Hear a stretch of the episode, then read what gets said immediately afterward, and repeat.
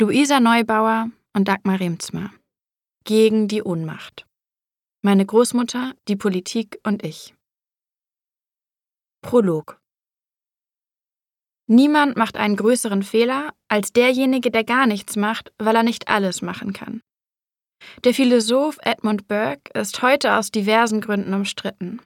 Aber als meine Großmutter den Satz liest und beschließt, selbst was zu unternehmen, geht es hier nicht um Edmund Burke. Es geht hier um die Maxime dieses Satzes, die heute aktueller scheint denn je. Im Internet findet sie eine kleine Druckerei, die selbstgestaltete Postkarten druckt. Sie bestellt 900 Stück, alle mit dem Satz von Burke auf der Rückseite und einem Link zu einer Website, die über Ökostromanbieter aufklärt. Vorne auf den Karten ist ein Foto, das sie von einer Bronzestatue gemacht hat. Es zeigt einen übergewichtigen Adam, der in einen Apfel beißt. Adam plündert sein Paradies, heißt die Statue. Sie steht vor dem Botanischen Garten Hamburg. Die Postkarten holt sie mit dem Fahrrad von der Druckerei in Altona ab, dann fährt sie zum Botanischen Garten. Sie stellt sich neben den grünlich angelaufenen Adam aus Bronze auf den sandigen Vorplatz. Und dort bleibt sie, verteilt Postkarte um Postkarte an die Menschen auf dem Weg in den Garten. Zu diesem Zeitpunkt ist seit über einem halben Jahr Pandemie in Deutschland und meine Großmutter macht sich Sorgen, dass Corona Aktivismus und Widerstand in der Gesellschaft zum Erliegen bringt. Ein paar Freundinnen helfen ihr mit dem Verteilen. Nach wenigen Wochen sind sie alle Karten los. Meine Großmutter ist 30 Jahre vor mir Aktivistin geworden, ausgelöst durch die atomare Bedrohung, angefeuert von den wachsenden ökologischen Krisen und weltweiten Ungerechtigkeiten.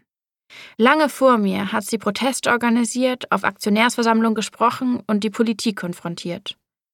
In ihrem langen Leben hat sie mit eigenen Augen verfolgt, wie der Versuch, endlosen Wachstum und Wohlstand zu schaffen, in nie dagewesene ökologische Krisen mündete. Und auch, wie das Friedensprojekt Europa hoffnungsvoll startete und mit der Invasion in die Ukraine in Teilen scheiterte. Was für eine Welt hinterlasst ihr uns nur? frage ich sie manchmal. Wir haben alles gegeben, entgegnet sie, und ihr baut auf unsere Arbeit auf. Wie sähe die Welt sonst aus?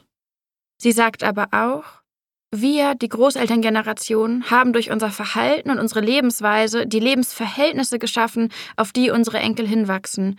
Ich sehe es als meine Pflicht, euch zu unterstützen. Immer wieder stellen wir fest, wie unterschiedlich unsere Perspektiven und wie ähnlich dennoch viele Erfahrungen sind, politisch und persönlich.